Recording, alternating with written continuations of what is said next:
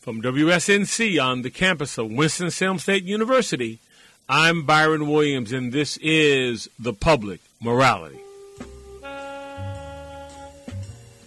Today, on The Public Morality, we speak with Molly Reynolds of the Brookings Institute about the Republican Senate invoking the nuclear option.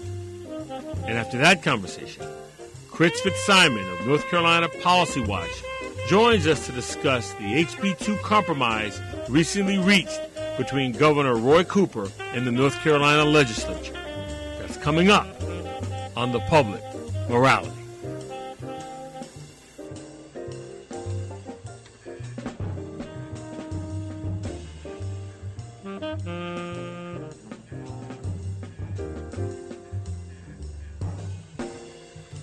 Welcome to the public morality. When one party controls the legislative and executive branches of government, the assumption is that their agenda will be carried out. The expectations are different when such dynamics occur during a season of dysfunction. If this were any other time period in American history, the Supreme Court nomination of Neil Gorsuch would be about as newsworthy as a three hour documentary on the proper way to crack an egg. But this is not any other time period in American history. This is 2017. With Democrats vowing to filibuster the Gorsuch nomination, Republicans invoked the nuclear option, reducing the requirement for confirming a Supreme Court nomination from a supermajority of 60 votes down to 51 votes. What does this mean for the Senate going forward? Does the so called nuclear option mean legislative Armageddon or does it bring the Senate out of the doldrums of the 19th century into the reality of the 21st century? Joining me to answer these questions and others is Molly Reynolds. Reynolds is a fellow at the Brookings Institute in Washington, D.C. Molly Reynolds, welcome back to the Public Morality. Thanks. It's great to be here. Uh, Let's begin with you providing a, a brief history, uh, if you would, of the Senate filibuster and what exactly is the nuclear option, because that sounds so ominous in the public discourse. Sure, we definitely have uh, assigned this particular maneuver a very ominous term. So, uh, contrary to some popular belief, the Senate filibuster is not uh, enshrined in the Constitution. Um, the history is such that it developed as a little bit of a, a quirk, a little bit um, of an accident uh, in the early 19th century. Uh, the Senate was basically cleaning up its rule book, looking at um, rules that it didn't really use very often, and it removed from um, its standing rules, its sort of permanent um, body of rules, uh, a, uh, the ability to do what's called move the previous question, which would allow um, a simple majority to end debate.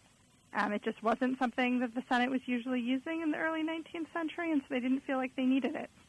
And we've seen um, since then, um, and particularly in the 20th century, and particularly since the mid 1970s, that this particular decision uh, in the early 19th century has kind of come back to haunt the Senate. Um, and we've gotten to a point where, uh, in order to um, in order to end debate um, on most things, you need um, you need a, a supermajority.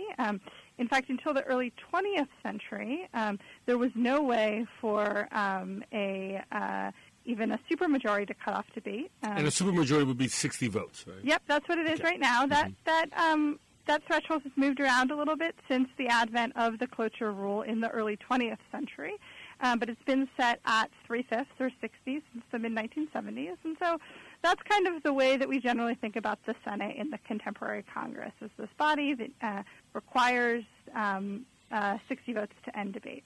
What the nuclear option is is basically a way for the Senate to change its precedents, not its rules. So there's kind of two bodies of procedure that govern how the Senate conducts its debates. One is the formal rule book, and then one is um, what we call the precedents, which are um, sort of a document that fills in the gaps, fills in the parliamentary gaps in how exactly um, procedure works, then it's possible to change the precedents um, with just a simple majority vote. And basically, this involves um, raising a point of order uh, or an objection from the floor of the Senate, saying, uh, having, uh, in this case, the majority leader say, um, I think that this is actually how the rule should be interpreted. The presiding officer, um, who's a member of the Senate, rules on that objection from the floor, and then uh, there'll be a vote to either sustain or overturn um, the chair's ruling. And that's what we saw at the end of last week,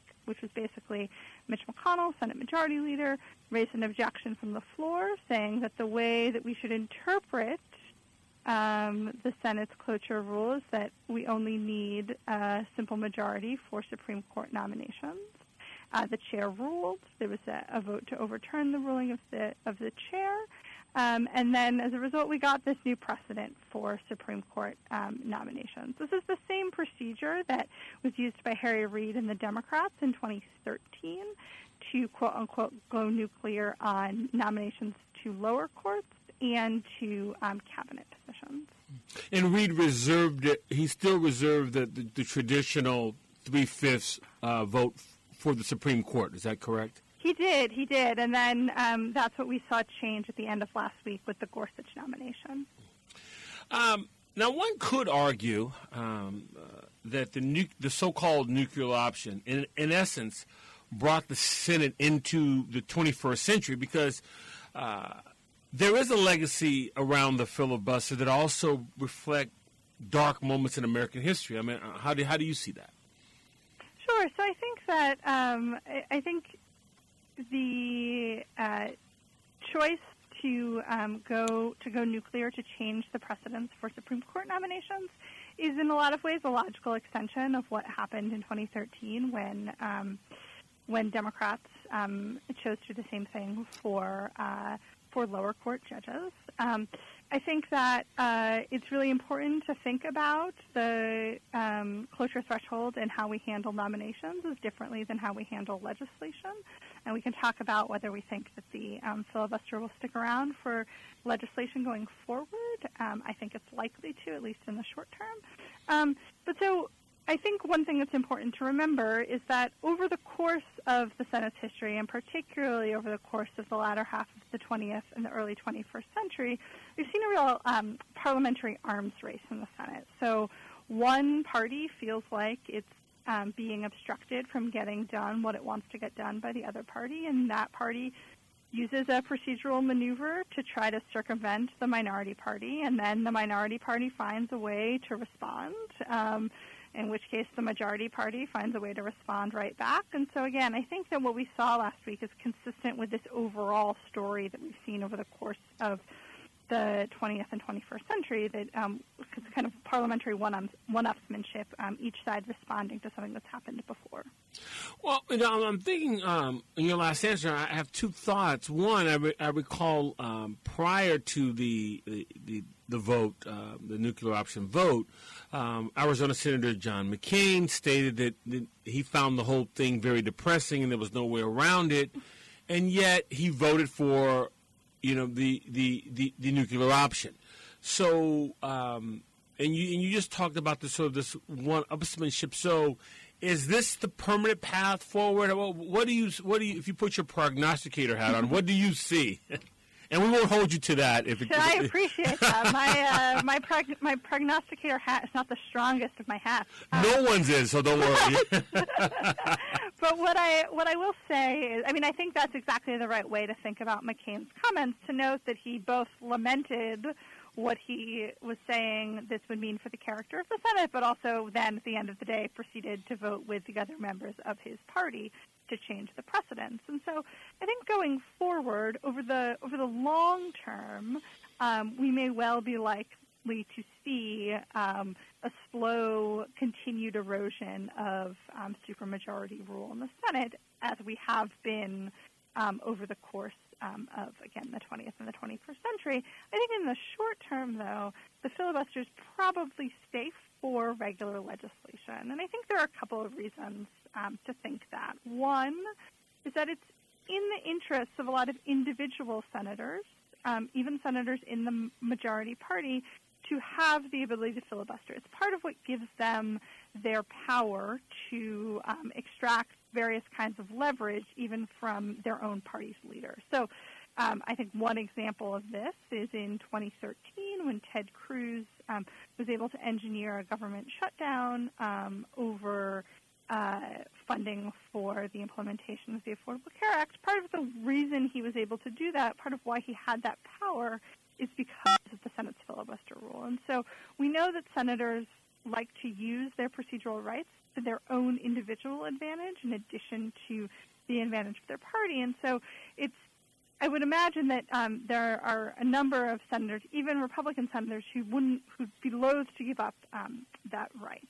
In addition, um, having the filibuster around can really help the interests of the collective majority party. So, number one, if you need 60 votes to get a lot of things done, you can try and force members of the minority party to take some difficult votes. And so we obviously have talked a lot and heard a lot about the 10 Democratic senators who are up for reelection in 2018 from states that Donald Trump won.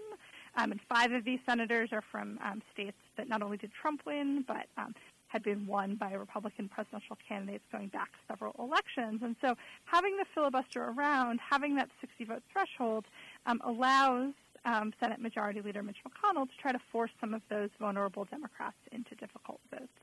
And the last thing I'll say is that I think there are some things that we'll see coming up on the Senate's agenda going forward that um, McConnell and some of the more moderate members of the Republican Party will um, find it attractive to use the filibuster uh, for political cover, for things that they don't actually want to do in the first place. And so I think, for example, if we think about um, what might have happened had the uh, Republicans' health care bill actually made it out of the House and gone over to the Senate, that was being moved through a special procedure that couldn't that would have meant it could not be filibustered um, in the Senate, and so Republicans would have been responsible for delivering all of the votes for that bill or not. They would have had no way to blame Democrats um, for it um, for its failure if that had happened. And we could imagine, given how unpopular parts of that bill were with some Republicans, that they would have really preferred to be able to blame Democrats for not getting it done,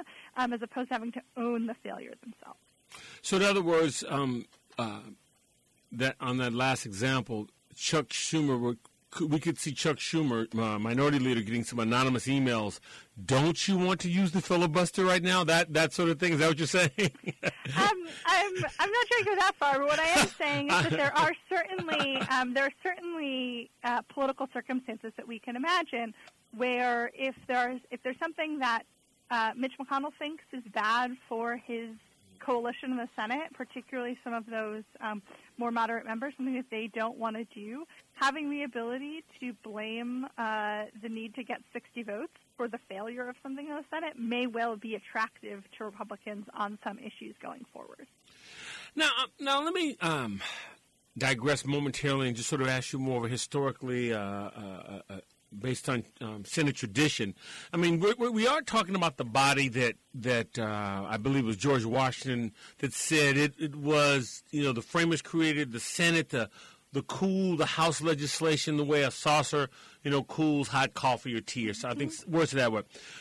So, as an observer of this process, are you concerned that the Senate is becoming more uh, like the raucous nature that we reserve traditionally for the House of Representatives? Yeah, that's a great question. And I think that while I don't want to minimize the um, effect of this change that we saw last week or even the change that we saw in 2013 or future changes going forward, I think there are a number of other really important differences between the House and the Senate that aren't just procedural, that will continue to mean that the two bodies um, function quite differently. And for me, the biggest one here is just the fact that senators both serve longer terms. They serve six years instead of two. They're not constantly running for reelection in quite the same way House members are. And more importantly, they serve much larger constituencies. They serve entire states. And while some states um, can have populations that look as homogenous as many House districts do, I think most for most states that's not the case. For most states, senators have to find a way to balance uh, the concerns of different segments of their constituencies, different populations within their states, even states that traditionally vote um, for one party pretty consistently have a wide variety of interests within them. I mean, if you think about, say, the state of New York, which has, um, you know, is it consistently votes for Democrats, but the differences in issues that matter to people who live in New York City versus in um, upstate New York are, are really big, and New York senators have to figure out how to represent those um, constituents all together in a way that House members who serve smaller, um, much more homogenous districts generally don't have to. If you're just joining us, I'm speaking with Molly Reynolds of the Brookings Institute about the uh, so called um, nuclear option recently invoked by the Republican Senate. Um, Molly, Molly, were Democrats short sighted, uh, in your view, in that their actions were, were, were fueled in part by the uh, the failure Supreme Court nominee Merrick Garland, um, nominated by President Obama, was even denied a hearing? So I think that um, there's obviously been a lot of conversation about, you know, should the Democrats have quote unquote saved the filibuster for a future a future nominee? And I, for me, the biggest um, question here was, at what point was it clear that um, Mitch McConnell and the Republicans had 50 senators in their party who were willing to vote to change the precedents if it came to that? And once it was clear um, I think that there were enough Republican senators who were willing to change those um, change those precedents. It mattered a little bit less whether Democrats um, saw the death of the filibuster now versus later. Um, if Gorsuch was going to get on the court either way, um, it was either going to be uh, that the Republicans uh, change the precedents now, um, or that there were some Democrats who voted for Gorsuch, and if Republicans were willing to do it now, why wouldn't they have been willing to do it hypothetically in a year, two years, when there would be a different um, nominee up on the court? Now, now let's really get into the uh, the weeds of the Senate for just a moment. Um, explain cloture votes. So, um, as I mentioned at the top, because um, the Senate lacks the ability to um, cut off debate um, for most questions with um, a simple majority.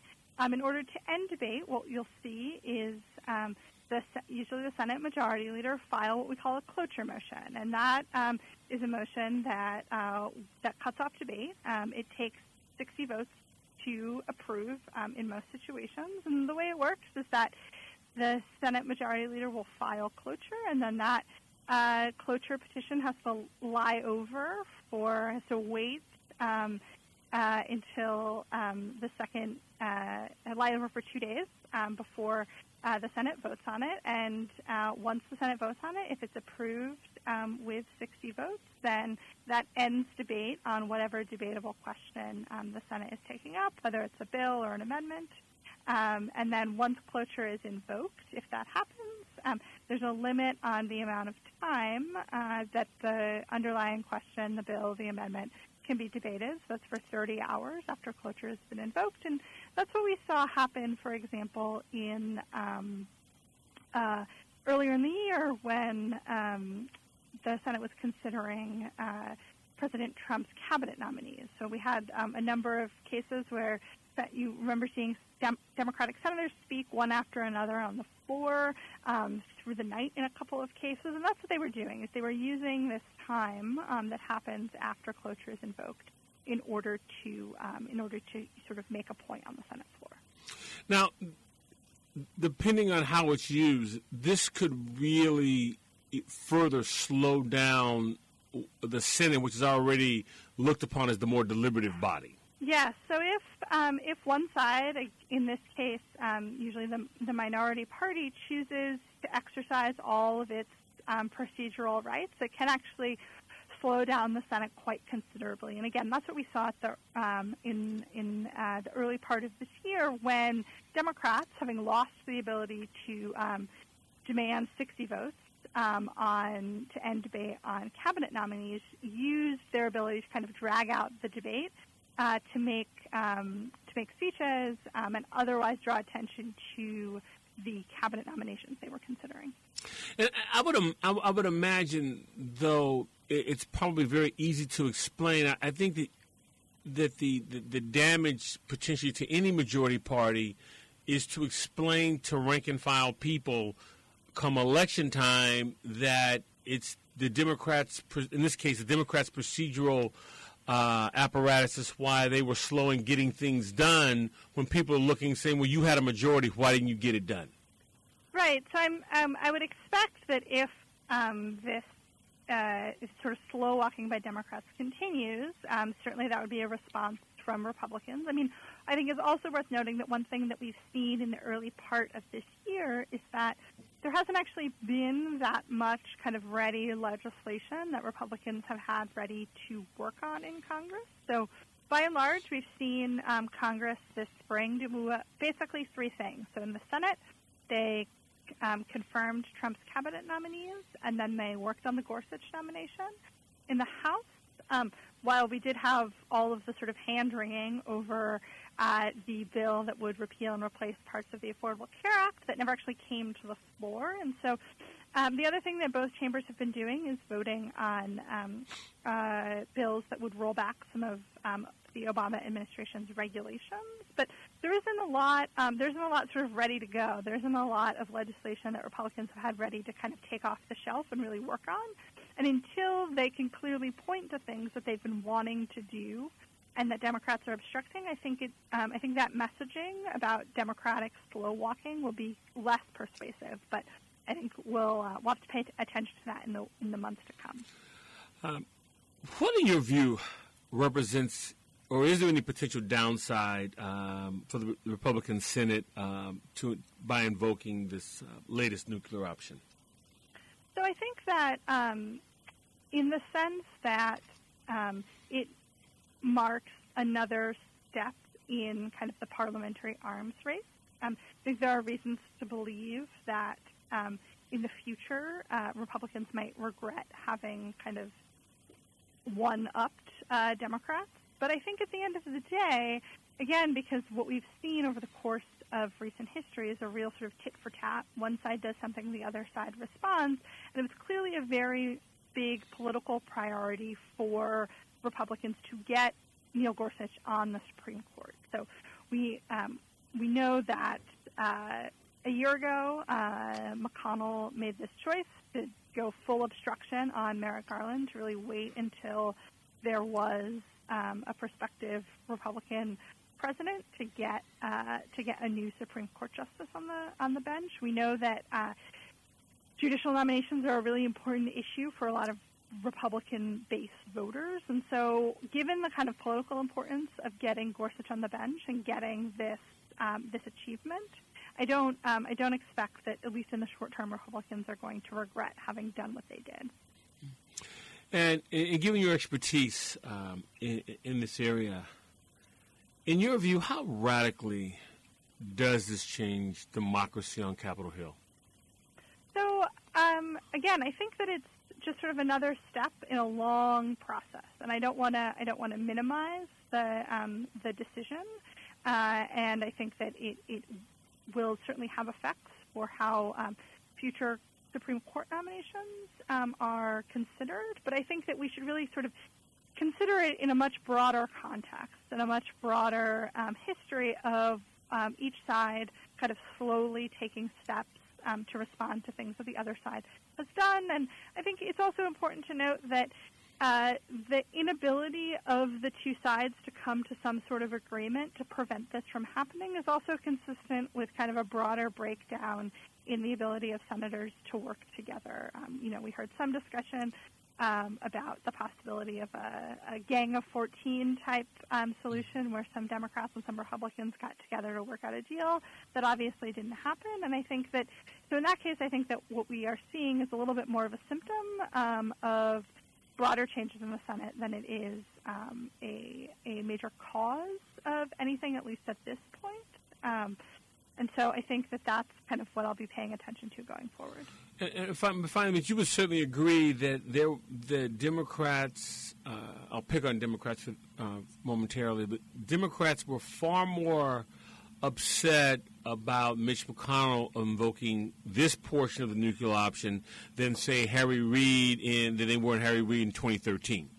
And, and isn't that sort of affect part of the problem? So as long as my side does it, I can understand it, nuance it. The other side does it. It's problematic, which is sort of a continuation Of- Oh, absolutely. Absolutely. I mean, I think it's really important to remember that in general, when we hear senators talk about procedure and about changes to the rules, um, regardless of what rhetoric they use, it's very rarely actually about kind of principle and a principled stand on where the institution is, and it's much more frequently about politics and kind of what are the outcomes that changing the rules and the precedents would get me that I can't get under the current um, set of rules and precedents. And so, again, this goes back to my point about just how important getting Gorsuch on the court was for Republicans. I think that kind of given how uh, given how salient this was for them and their voters, I, I think that it, was really um, uh, uh, I think it was a sort of a big um, a big goal for them and just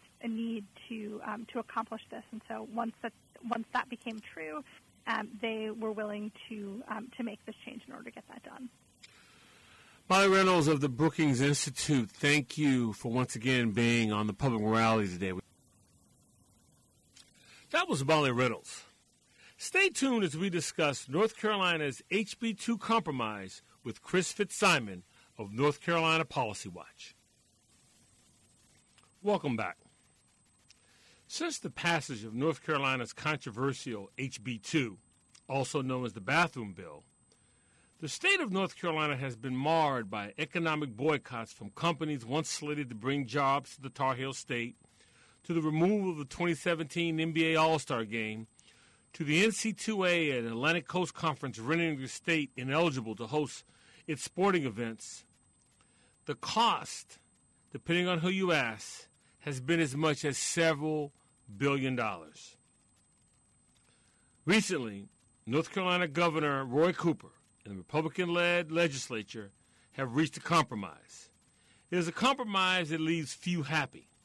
While some may contend the fact that no one is happy is the mark of true compromise, others conclude there can be no compromise when human dignity is at stake. Joining me to discuss where things stand with HB2, we welcome back Chris Fitzsimon. Fitzsimon is the executive director of North Carolina Policy Watch. Chris Fitzsimon, welcome to the Public Morality. Well, thanks for having me. You recently wrote a piece, uh, an op ed critical of the compromise reached by uh, North Carolina Governor Roy Cooper and the Republican led legislature regarding HB 2. Why were you critical? Well, I was disappointed uh, because I think uh, there's a, the, especially with one provision, I had trouble with many of the provisions, but one of the provisions in the compromise uh, bans local governments in North Carolina from providing non-discrimination protections for LGBTQ people for four years until basically almost four years, the end of 2020. So you think about that for a second. That means that the city of Charlotte cannot tell employers that they can't fire someone simply because they're gay, or they can't tell a they can't make it a regulation in Charlotte that hotels can't deny um, hotel rooms to gay or bisexual people. That uh, those those people will have no protections from discrimination. Uh, and what's fascinating about that, 19 states have a statewide protection for gay and lesbian people that prevent them from being fired or denied services. Uh, but 47 states either have a statewide protection or they allow local governments to provide them themselves. So we are one of only three states that it's it's actually a state policy that you cannot protect people from discrimination. Another way to think about it is we have a state policy that allows people to literally be fired from their jobs because they're gay. Well, you know, well, that was actually one of the things that while much was made about the bathroom portion of HB2, um, it was also unique in that there was really, uh, my words, not yours, a sweeping overreach into the affairs of local government, was it not? Absolutely. It was completely, uh, there, this has uh, been unfortunately a pattern of this General Assembly, but you're exactly right. It, take, it takes a lot of power away from local governments. And conservatives used to tell us in, in North Carolina and elsewhere that the power, the, the, the government closest to the people knows best, you know, how to govern and should make more rules so so they could uh, respond to the wishes directly to the people. They're closest to them, and they have simply turned that on their head with with this with HB2 and this this new version of HB2 and a lot of other things they've done in the last six years. And, and, and as a result, I mean, and, and understandably so, that there's a lot made about um, the rights of the LGBTQ community, but but the but the legislation as it stands, it still has some onerous impacts on uh, on working uh, people as well as low income individuals. Is that correct? Well, that is correct, and you know, the, it, local governments are allowed to protect their own employees. Thank goodness. Uh, but they cannot pass any, you know, they can't require contractors to uh, pay living wages, for example, or pay a higher uh, than a minimum wage. They can't require those contractors um, to behave in any certain way, even if they're doing business with the with the local government. So um, it's it, it definitely curtails local government's power to protect their their citizens from discrimination, from uh, working in uh, uh, you know low wage, almost exploitive wage jobs. Uh, it re- it really is a um, you know I, I think we can do better. You know, you cited the statistics earlier about the number of states that provide um, protections for the LGBTQ community. Right. Um, but really, only 19 states have gone as far um, as they need to go. So, in that respect, and uh, I'm saying this rather facetiously, but in that respect, North Carolina is reflective of the mainstream of our culture, is it not?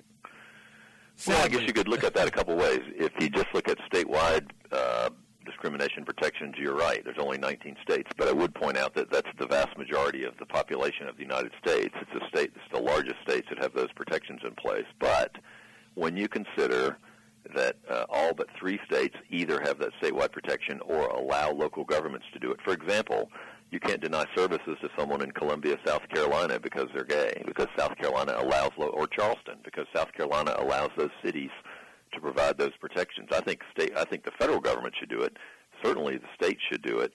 Uh, but until states do it, at least states who are uh, behind the curve in many ways allow their progressive cities to make their own decisions, but not North Carolina, thanks to the General Assembly. Now, with with that said, uh, correct me if I'm wrong here, sir, but isn't uh, Senate Bill 2 still on the books as well, which allows public employees to recuse themselves from same gender marriages or any other couples uh, who want to uh, conduct a marriage service that they disapprove of, say, for religious purposes? Yeah, that that is still in the books, although it's making its way through the courts, and I think we're gonna uh, we're gonna eventually find out what the what the courts have to say about it. I think the um, and I was as troubled by that as I am by uh, this. Um, it, you know, we all this is sort of symptomatic, I think, of a last gasp by folks who want to deny basic civil rights uh, to LGBTQ citizens in any way they can, and sort of refuse to accept uh, that our society has become much more uh, uh, democratic and accepting and standing up for people's rights. Now, I'm asking you to speculate uh, here, but uh, as I recall with Senate Bill 2, um, uh, that was initially vetoed by Governor McCrory, and then it was overridden by the legislature. Right. I mean, do, do you think that that experience is what allowed him to just sign this um, late at night without really examining the legislation? Um, I'm speaking in terms of HB two.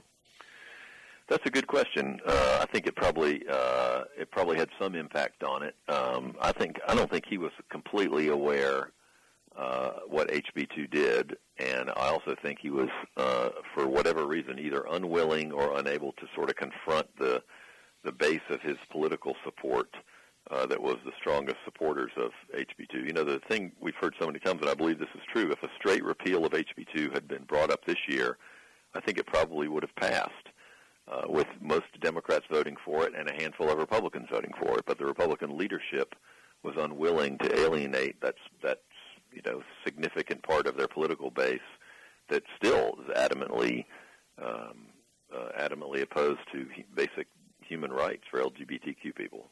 And while, while we're broadcasting here in uh, Winston-Salem, North Carolina, speaking to you in Raleigh, um, why don't would you just for a moment for those who are listening in, in, in other states, um, could you give like the, the Reader's Digest version of, of, of how we got to HB two, starting with maybe the Charlotte Ordinance and sort of walking it through real quickly, please? Sure. Well, HB two was uh, was passed. I mean, the, the Charlotte City Council, in I think it was February of last year, 2016, passed a sweeping non-discrimination ordinance that prohibited discrimination in public accommodations and employment, and included uh, a provision that allowed transgender people to use the bathrooms and public facilities that correspond to their gender identity, which, by the way, is a that specific bathroom and public facility policy is is now the is the policy in more than 100 cities in the United States, all over the country. So the General Assembly and Governor McCrory uh, were upset by this. Specifically, they said the bathroom provision. Uh, so then, a few weeks later, they held a special session, a one-day session, where they rushed through legislation that became HB2, which went well beyond bathrooms, uh, which banned non-discrimination ordinances in any way from local governments, which banned them from passing employment protections uh, for contractors.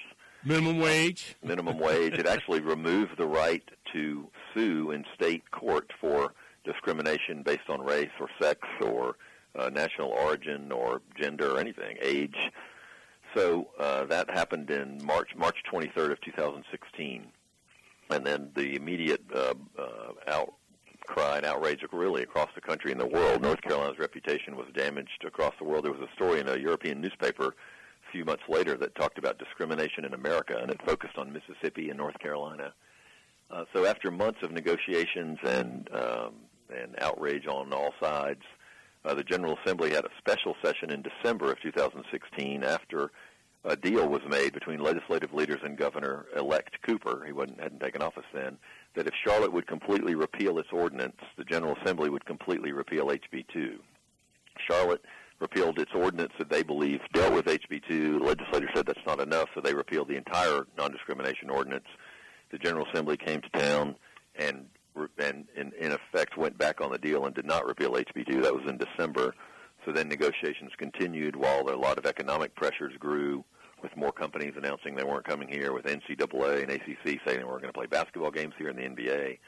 And so it sort of came to a uh, came to conclusion in uh, just a couple of weeks ago when the uh, general the governor and the General Assembly leadership, after months of negotiations, came up with this flawed compromise, uh, which Governor Cooper, I think, um, believes uh, takes us in the right direction. Uh, I think uh, that might be true, but it takes us awfully slowly there. I did hear Governor Cooper speak recently where he uh, um, promised that he would continue to work for a statewide non-discrimination ban. Uh, but really, it, we, we, in some ways, we are where we are, which is uh, where we have been, which is uh, transgender people uh, still have no protections uh, what, to use the facility that corresponds to their gender identity, and LGBTQ people overall have no protections in North Carolina from being fired for who they are. Yeah, in, in your previous answer, you mentioned uh, a number of the companies um, that were going to bring right. jobs to North Carolina that pulled out. The um, NBA uh, moved the All Star game from Charlotte this year to New Orleans. Uh, the NCAA, as you, as you mentioned. Um, in my view, uh, whatever compromise has been reached was due I think in large part to the NCAA and the ACC objecting to HB2.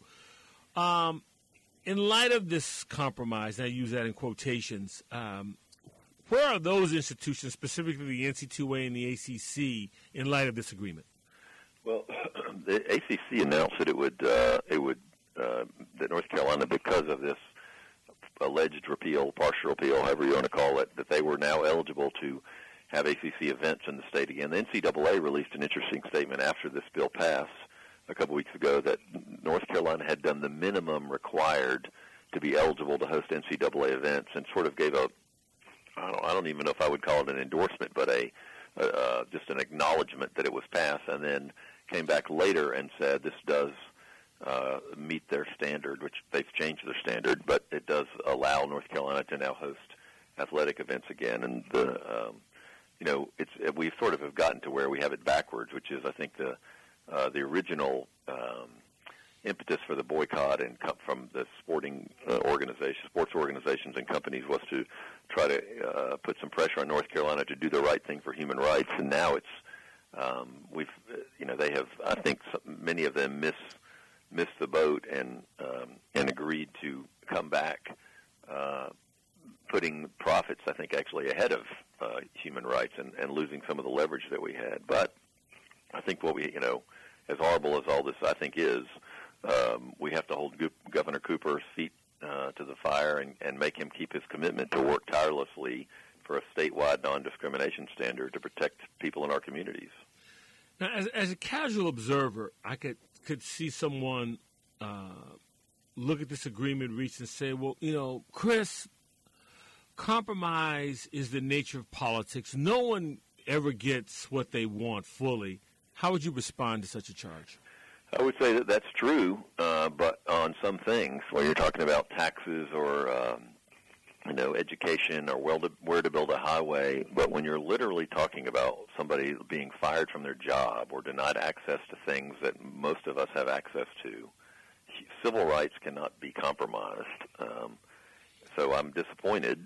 Uh, I mean, I'm happy as a North Carolinian that we that, that some of the economic damage will be lessened because I want folks to have jobs and I want our state to have a good economy.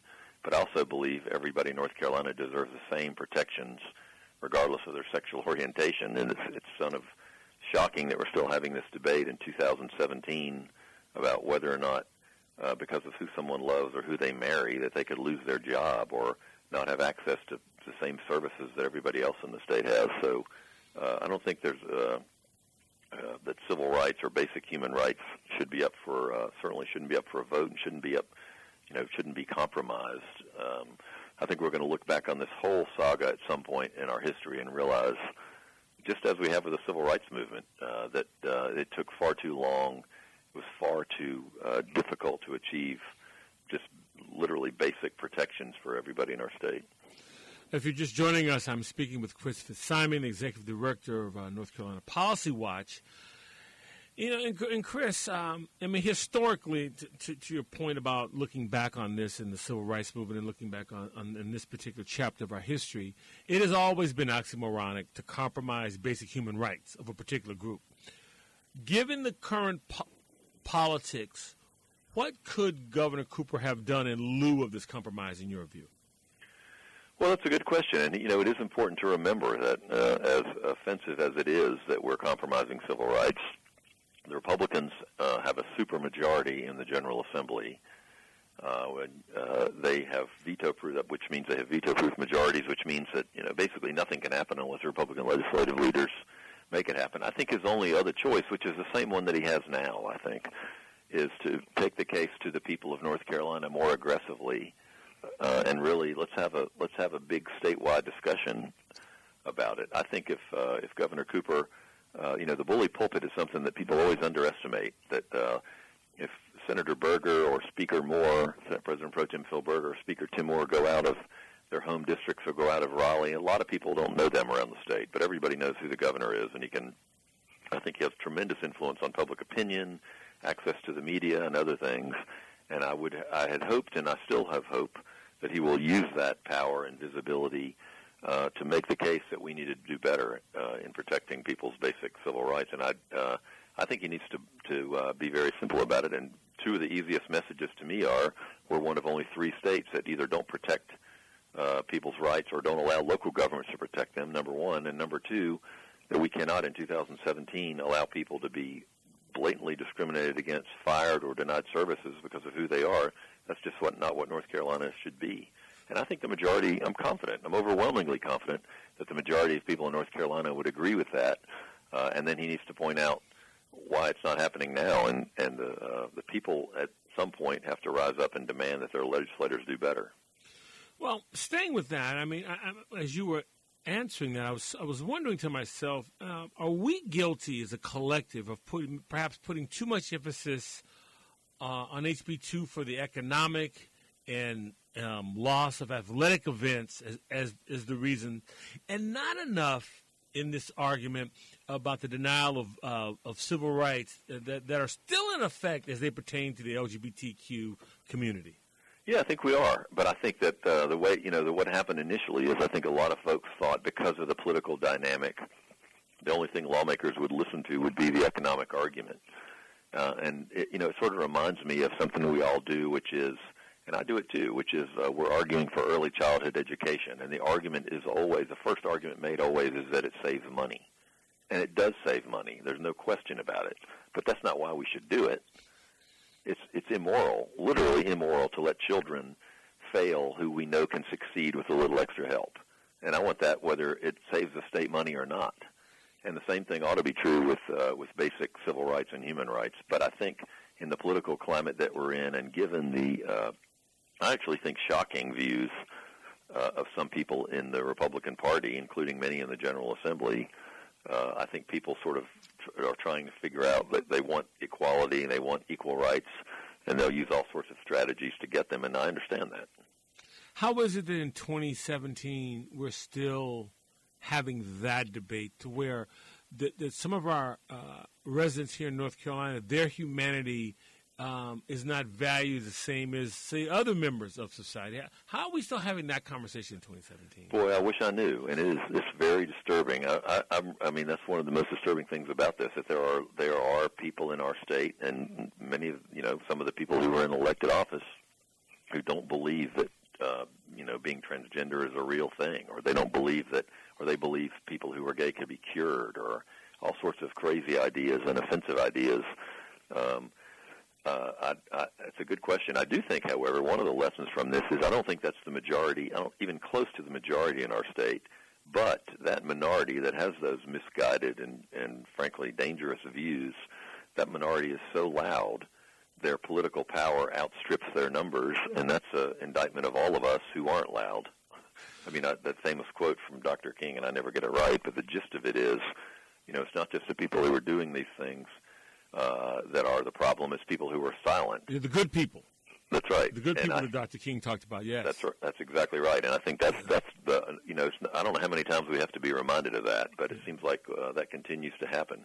Yeah, I think he said when good people do nothing. It's not. Right. Yeah, yeah, yeah. Um, you know what's what's amazing about this, and um, maybe maybe maybe um, we should get you to to do what Governor Cooper should do. Uh, but uh, I mean, these this idea was actually first articulated in the Declaration of Independence, and that being liberty and equality. Right. And that those ought to be on equal footing. And and um, and so whenever we've had questions of civil rights, basic human rights in this country, we sort of push our own founding, you know, to the side. How do we get more people committed to those ideas that, that go right back to the nation's founding?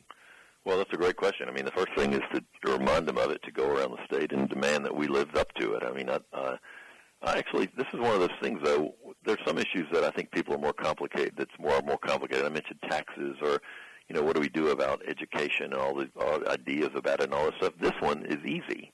This one is not complicated. Either people have civil rights or they don't.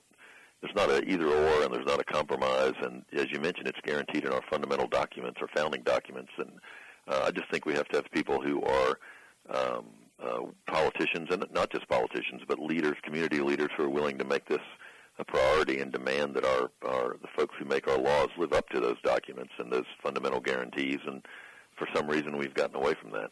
Well, it seems to me, Chris, that the, the, the first thing would have to happen is that we put aside what we may like personally for, for these to, to reach for these basic ideals. Like, What do you mean? Well, what I mean is that let's, you know, well, I'll just be frank. Let, let's just, um, if I, if whether I like, you know, uh, gay lesbian relationships is irrelevant. Right. I mean, the, the, there's some basic fundamental ideals here that, that apply whether I like something or not. That's right. Oh, absolutely. I mean, that right. That's, this is not a uh, yeah, the Constitution doesn't let you pick and choose or have preferences or ignore parts of it. That's exactly right. And uh, so I think we've got to get back to the. Uh, I mean, that that seems to be the, the the basis of our democracy and the basis of a democratic society is that people are treated equally and fairly.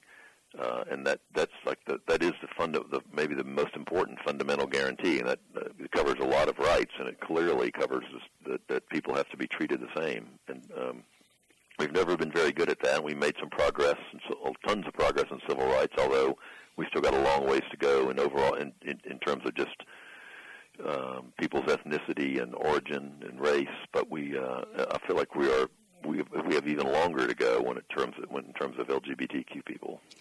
Um, sadly, I, I, have a feeling that we will have you back on to talk about this conversation. There's a lot of things in your writings we could have you on for, but I feel we will have you back on to continue this conversation.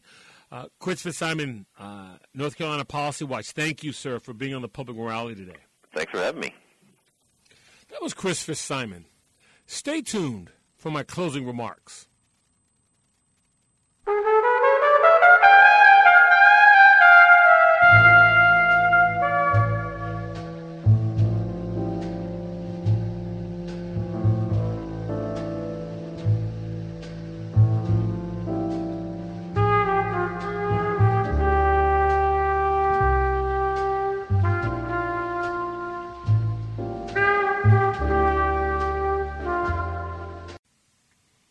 And now for my closing remarks. With the compromise of HB 2, North Carolina has the dubious distinction of being the latest to fail an American civics course. Too many in the state are conveniently transmuting how they feel about the LGBTQ community with whether to confer constitutional protections guaranteed to every American. Our founding pillars of liberty and equality never hinged on personal feelings. That's too abstract, too onerous, too subjective. In doing so, we reduce America's radical idea based on the Enlightenment to a popularity contest nothing more than voting for student body president, but with more tragic consequences.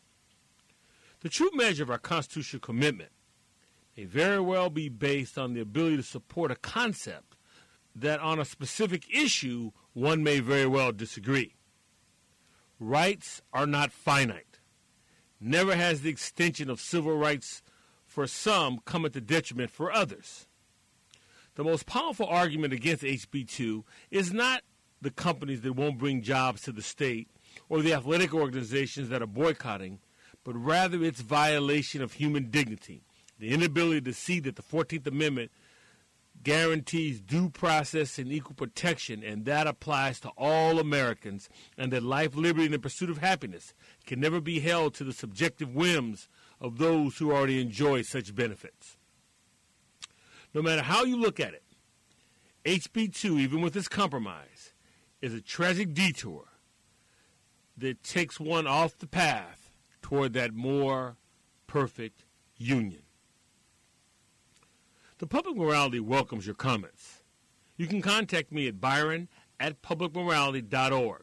That's Byron, B Y R O N, at publicmorality.org. Our archive broadcasts are located at our website, which is publicmorality.com, and to be sure to subscribe to our podcast, which can be found on iTunes.